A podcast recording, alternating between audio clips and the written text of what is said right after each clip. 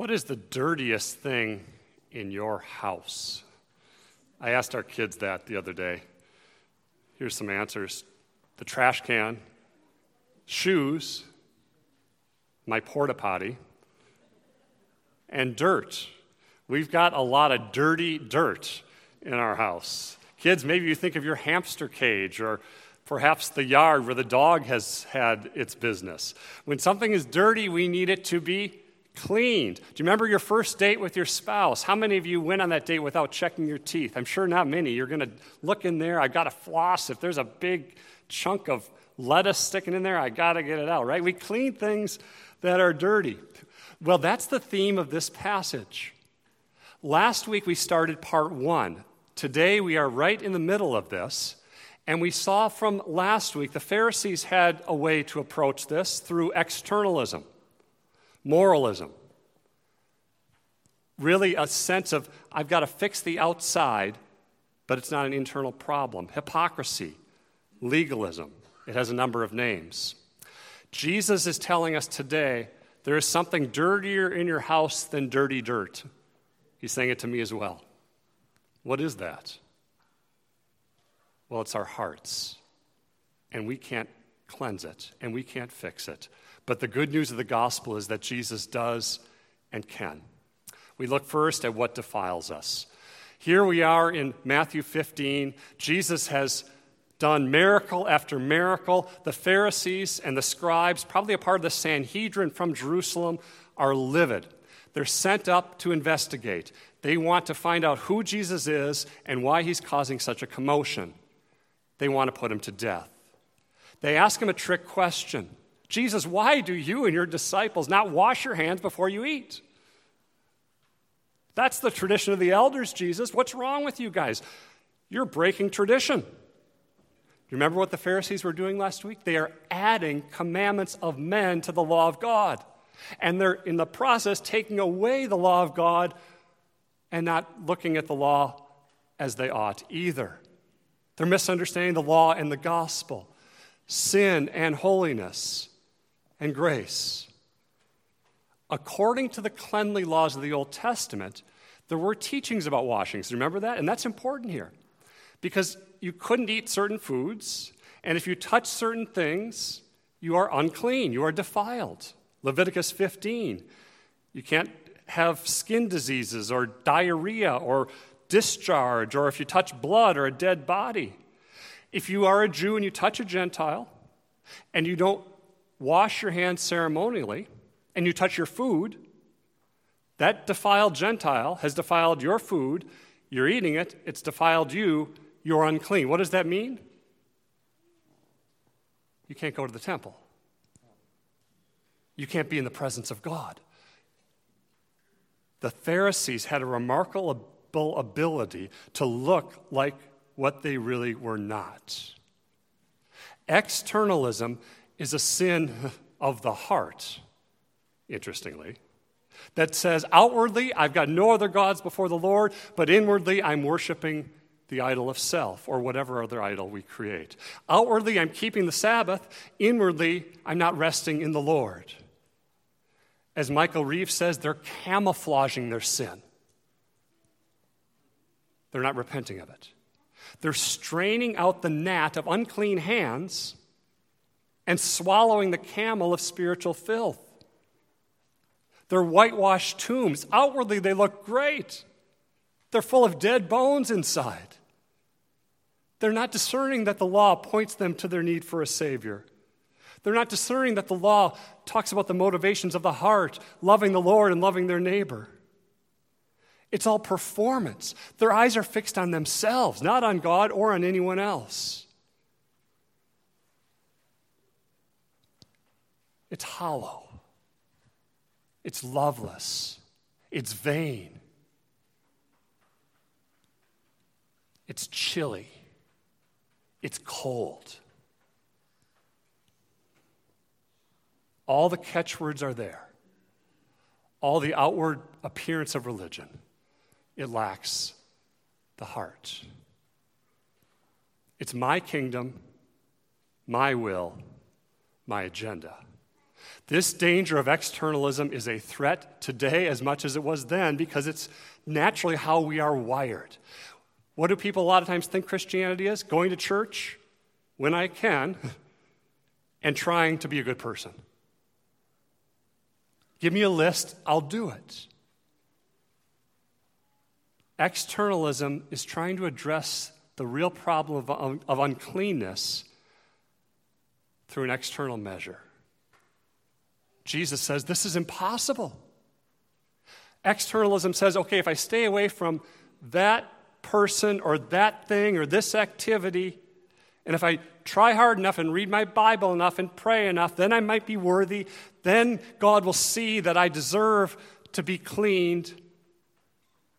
The bad things out there made me do it. Adam, the woman, made me do it. She gave me the fruit. Eve, Satan made me do it. The alcohol is why I'm enslaved to drunkenness. The woman or the man is the reason I'm lusting. They are the problem. If they didn't do this, then I wouldn't be doing this. The child made me angry. The neighbor made me covet. Why did he have to come home with that car? Externalism. Outside in. It never works. It never addresses the heart. There's no change. There's no trust. There's no love. There's no security. It's all about self justification, self reliance. Here's what one author says One sign of externalism is that when something goes wrong in your life, you immediately begin to think, well, why did God make that happen? Allow that to happen? I thought I was living, living a good life. I thought I was being good enough. That's a sign. This is the way politics is, outside in. To fix the problem of society, we've got to have certain structures and applying what we know through science, and then we'll get it fixed. This is popular culture, outside in. This author writes Why do we crave celebrities? Because to be human is to feel inconsequential. So we worship celebrities. We want to look like them. We see the magazine. We think, I've got to be pretty, or I've got to be strong, or I've got to have better skin, or I've got to.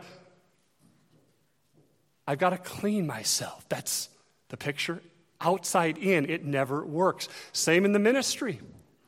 This author writes Charles Spurgeon says, Don't preach the gospel to save your soul. He who pr- through preaching is righteous shall die every Sunday. These forms of externalism are rooted in pride. I'm a good person, it's someone else's fault. Sin is just external, it's an action, so that means I've got to have a certain action externally to fix it. Jesus, though, says what in verse 11? It's not what goes in to a man that defiles him, but what comes out of the mouth. This defiles a person. Whatever goes into our mouth, verse 17, goes through the stomach, it's expelled. It goes into the latrine, right? That's where it goes, kids. You eat, you digest, you go to the bathroom. The Pharisees were offended. The disciples said, Jesus, you're going to make these guys angry. You've bumped them, Jesus. Jesus says, Oh, these Pharisees are just plants that are not planted by God. They will be pulled up from the roots, just like Matthew 13, that parable of the weeds and the wheat. An enemy has done this. The Pharisees are plantings of Satan. They will be destroyed at the judgment. They're blind guides. They say that they are leading the blind. That's an irony here. Romans 2. We are the ones that have the religious knowledge, we are leading others. We're telling the blind where to go. But Jesus says, You're blind and you're leading a blind person. Where are you both going to go? Into the pit. It's a warning about who we listen to, it's a warning to teachers, to pastors, to elders. What did the Pharisees say was the answer to the problem of human defilement? Of our need to be cleansed, which we all know. We all know our guilt and our sin before God. They said, How do you fix that? Wash your hands. But what about my guilt? Do you have someone that can help me with my sin? Wash your hands. What about my distress? What about the way others have sinned against me? I feel dirty because of what they've done. Wash your hands.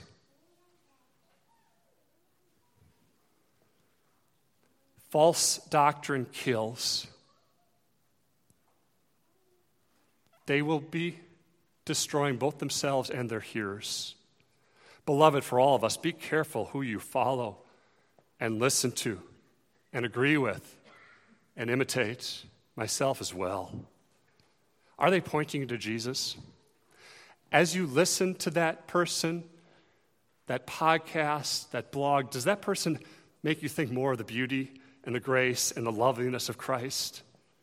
Does that person make you think, I need the Holy Spirit to become more like Christ? Peter responds, I don't get this, Jesus. Now we might think, Peter, you're so dull. But do you see that he admits he needs help? He admits his confusion. The Pharisees never do that. John Calvin said, A teachable spirit is the first mark of a regenerate soul. We need the Spirit to understand, to see, to have ears to hear, from externalism to the heart. Jesus says, I'm going to explain the parable. He loves his disciples. He loves you. He's gracious. He's patient with us. Nothing outside you can defile you. That's important because some of you maybe have been horribly sexually abused, physically assaulted and abused. You've seen trauma, you've experienced great grief. Some of you maybe work in an environment where you hear people blaspheme Jesus' name all the day, where God's name is taken in vain. This promise is important.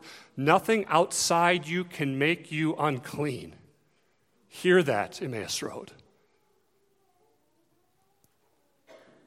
Jesus says, he's talking about food. It can't touch your soul. Mark 7, he declares all foods clean. That's not in our passage, but it's in the parallel in Mark. That's a huge statement. Who can say all foods are clean but God alone, the giver of the law? Jesus is God in the flesh. He is the Son of God become man. He says, that I've come to fulfill it. Later on, Peter, all those animals in that vision in Acts 10, get up and eat, Peter. All of these laws about clean, cleanliness and food and being defiled is a physical aid to teach you and me that we are spiritually and morally unclean. That's the point of them and that we cannot enter the presence of God unless we are cleansed. Christ comes, he says, the heart of the matter, verse 19, is this. See those really heart level issues in verse 19? This is the heart of the issue. Are you and I sinners because we sin, or do we sin because we are sinners? This is the Pharisees' assumption. We are morally neutral. So we can make ourselves good by performing good things. So if I murder someone, I'm not a bad person. I just did a bad thing. If I'm a drunk driver and kill someone, you've heard this in the news, that really wasn't me. I, I don't know what came over me. It's a demon. It's just. I'm a good person that makes a bad choice. That's the Pharisees. Sin is all external. But what if Jesus is right? And he is. That evil actions manifest an evil nature. The tree is known by the fruit. Jesus says foundationally, we are not sinners because we sin. We sin because we're sinners. Here's one person a dog is not a dog because it barks, it barks because it's a dog. In Adam's fall, sinned we all. Adam is the federal head of all humanity. Through one man's sin, death came into the world, and so death spread to all mankind because all sinned when Adam sinned. I was brought forth in iniquity. In sin did my mother conceive me. What's the heart of the human problem then? The sinful heart. Not the organ that pumps blood, kids. You have a heart physically. Not the world, follow your heart, meaning your emotions. Craig Troxel, Orthodox Presbyterian Church, so helpful. The heart is the governing center of life. When you see heart in the Bible, think mind, will, affections, conscience, the source of all of our desires, our thoughts, our fears, our words. It's the seat of the soul. As Emlet says, the basic inner disposition of the person who lives in either covenant obedience or covenant disobedience before God. The heart thinks, remembers, feels, experiences, chooses, acts. The body, your body and soul, so am I, carries out the heart's desires. Keep the heart with all vigilance. Kids, moms and dads, as we think in our hearts, so we are, the Proverbs say. This means the evils of verse 19 are not just in some really evil people, they're in all people. In the heart is every form of evil in seed form. Beloved, there is no sin that you and I don't have the potential to commit, Colin Smith says. Now we start to see the root problem is not out there in the culture, as evil as it is, and as much of an influence as it does have, yes. But it's in here. It's a fire. It's like a part of your house is on fire, the cushion, and it will spread. Sin is not first and foremost what we do, it's what we are. Here's an illustration I found helpful. One person writes Kids, say you're at home and there's water on the floor. What's that water doing on the floor? Mom and dad say. Well, you said, Well, someone bumped my hand. Well, I didn't ask you that. I said, Why is there water on the floor? Oh, because there was water in the cup. Whatever is in your heart and mine will come out when we get bumped. Nobody outside me can make me think evil thoughts. Nobody outside me can make me commit murder or steal or speak harshly. The words we speak are the megaphone of our hearts. They can't make me angry in a sinful way. As parents with kids, it's easy to think if I keep my kids from the bad stuff out there, then they're fine. But as Smith says, what if the bad evil is already inside your kids? And us as well. Kids, do mom and dad get uptight sometimes? One person says that's because they know what's in you, and they know what is in them as well. Human wickedness, the evil seeds are within us. Every sin is an inside job. No bad company and no devil did it. I did it. If we think we're beyond these sins, we must take heed lest we fall. So, in application, it's not enough to shelter our kids at home from every evil temptation because they carry with them a heart ready for every sin. Until the heart is changed, they're not safe, no matter what we do. Yes, the influences are evil. Yes, they have an impact, of course, but the biggest problem is here. Does that mean I can just watch whatever I want? Listen to whatever I want? No. The influence is real there. Here's DeYoung it's not just what we're watching, but are our hearts incited to lust or violence by watching this? See, he goes to the heart. Am I sympathetic to sin by watching this? Am I laughing more at things that are dishonoring to God? by watching this?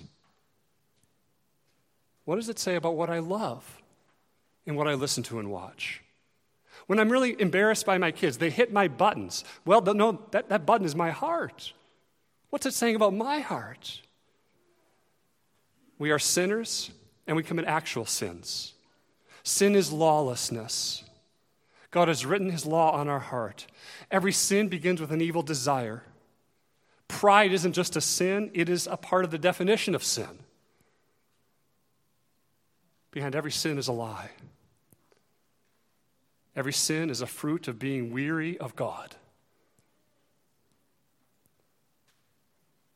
when we give in to temptation, that temptation becomes more strong the next time. Sins become habits. Here's an example someone gives. We act in the moment, we're impulsive. No self control with our thoughts, with what we look at on our phones, on the internet, our words. We speak maliciously. We treat someone in a harsh way. We can't take it back. God is a God of grace, but those, those words wound, they harm. They manifest whose kingdom we are living in a kingdom of self or a kingdom of God. Paul says in other places what Jesus says here porneia. You see that? Verse 19. All forms of sexual sin. This is important to say today, as DeYoung says. Adultery, fornication, sex before marriage, prostitution, pornography, homosexuality, any sexual activity outside of marriage between a man and a woman. That's what he's talking about here. In Mark 7, Jesus mentions envy, meaning an evil eye. I'm jealous of their looks, their personality, their success. I have an evil eye. I'm not rejoicing with them. My eyes are evil because my heart is evil. These are moral words. This comes right out of the Ten Commandments, Jesus' words here in the end of Matthew 15, verse 19. Not therapeutic words, not I got frustrated, I fell into sin, she has issues. That's cultural language. Here's another application. I'm sure you, as well as I, sometimes think this. When I'm angry and stressed, I have said unkind words. Have you? And I might think, why did I just do that? I can be startled. I might think, where did that vileness come from? When I'm astonished, it betrays how I forget the unseen sewer that exists in me at all times. Reeves says, I isolate, I minimize my sinfulness, then I offer just fake repentance. It's not real because I just haven't been as good as I think I am. I'm shifting away from what Jesus says here. It leaves me prayerless, smug, merciless, and censorious of others. It's evil. How can you and I be made clean? Second, the world says you are what you do. Jesus says you do what you are. The gospel says remember who you are in Christ. Remember who he is and what he's done. One Old Testament writer, and then this is picked up by a commentator, says this Zechariah 3. This is a picture for us, beloved, of how we can be made clean.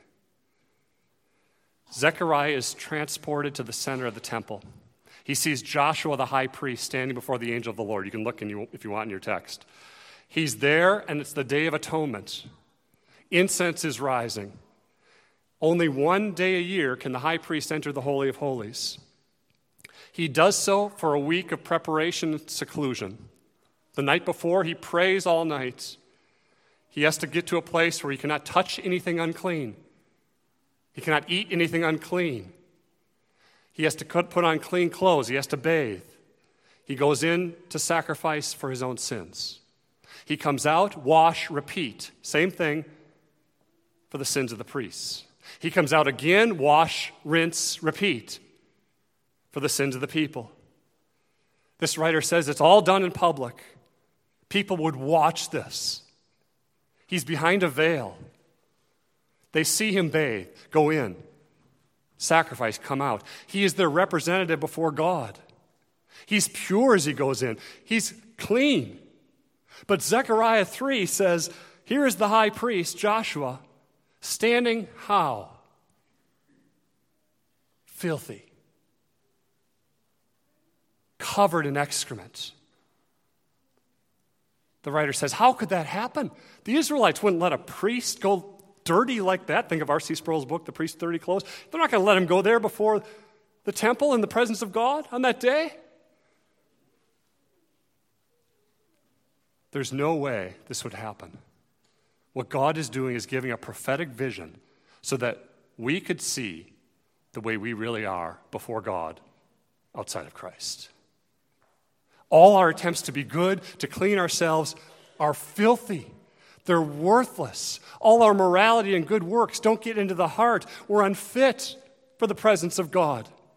And just as we're about to have total despair, Zechariah 3 says, Take off those dirty clothes. Joshua, I've taken away your sin. I will put rich garments on you. I will bring about my servant, the branch. I will remove the sin of this land in a single day. All the sacrifices didn't do it. But centuries later, a greater Joshua, Jesus, does. On the Day of Atonement, he is betrayed and denied by all who loved him. He is forsaken by his Father. He is stripped naked. He is crucified naked on that cross for our sins. Our sins are laid on him. He who knew no sin is made sin for us. We receive by faith his righteousness. Revelation 19, the garment that is clean and bright. It's given to you to wear, beloved. Pure linen. That is what can deal with the problem of your heart and mind. Christ, His blood, His righteousness. Sinclair Ferguson says Do you know that the only thing that God says He will forget is your sin? He says, I will remember their sins no more. He has blotted them out with the blood of His Son, Jesus. Many of you might be haunted by past sins, decades ago, maybe this morning. Satan wants to tempt you to say, just sin, no big deal. And when you sin, he wants to paralyze you with guilt, screwing guilt into your heart, driving you to despair, paralyzing you with shame. Remember this picture of Zechariah. Your filthy garments of sin through Christ are taken away. You are clothed with his garments head to toe. Ferguson says, Can you see yourself today standing before the throne of God? Can you hear today, beloved at Emmaus Road, that God says, I don't see any sin in that one? I see only purity. I've covered your sin with the blood of Jesus. I've clothed you with the righteousness of Jesus. Does God really forget your sin as you trust Him? Ferguson says. Yes, He does. He tells you today your sin is removed as far as the east is from the west.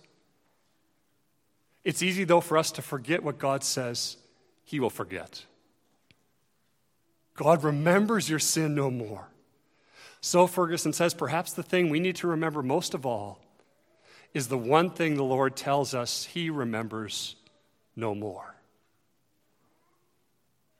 There is nothing, in Emmaus Road, more glorious than to be living a paralysis free Christian life in the presence of your Heavenly Father, knowing that He loves you today more than you ever will know. He's given His Son to cover your sins. He says, Your sins I remember no more. That brings us peace.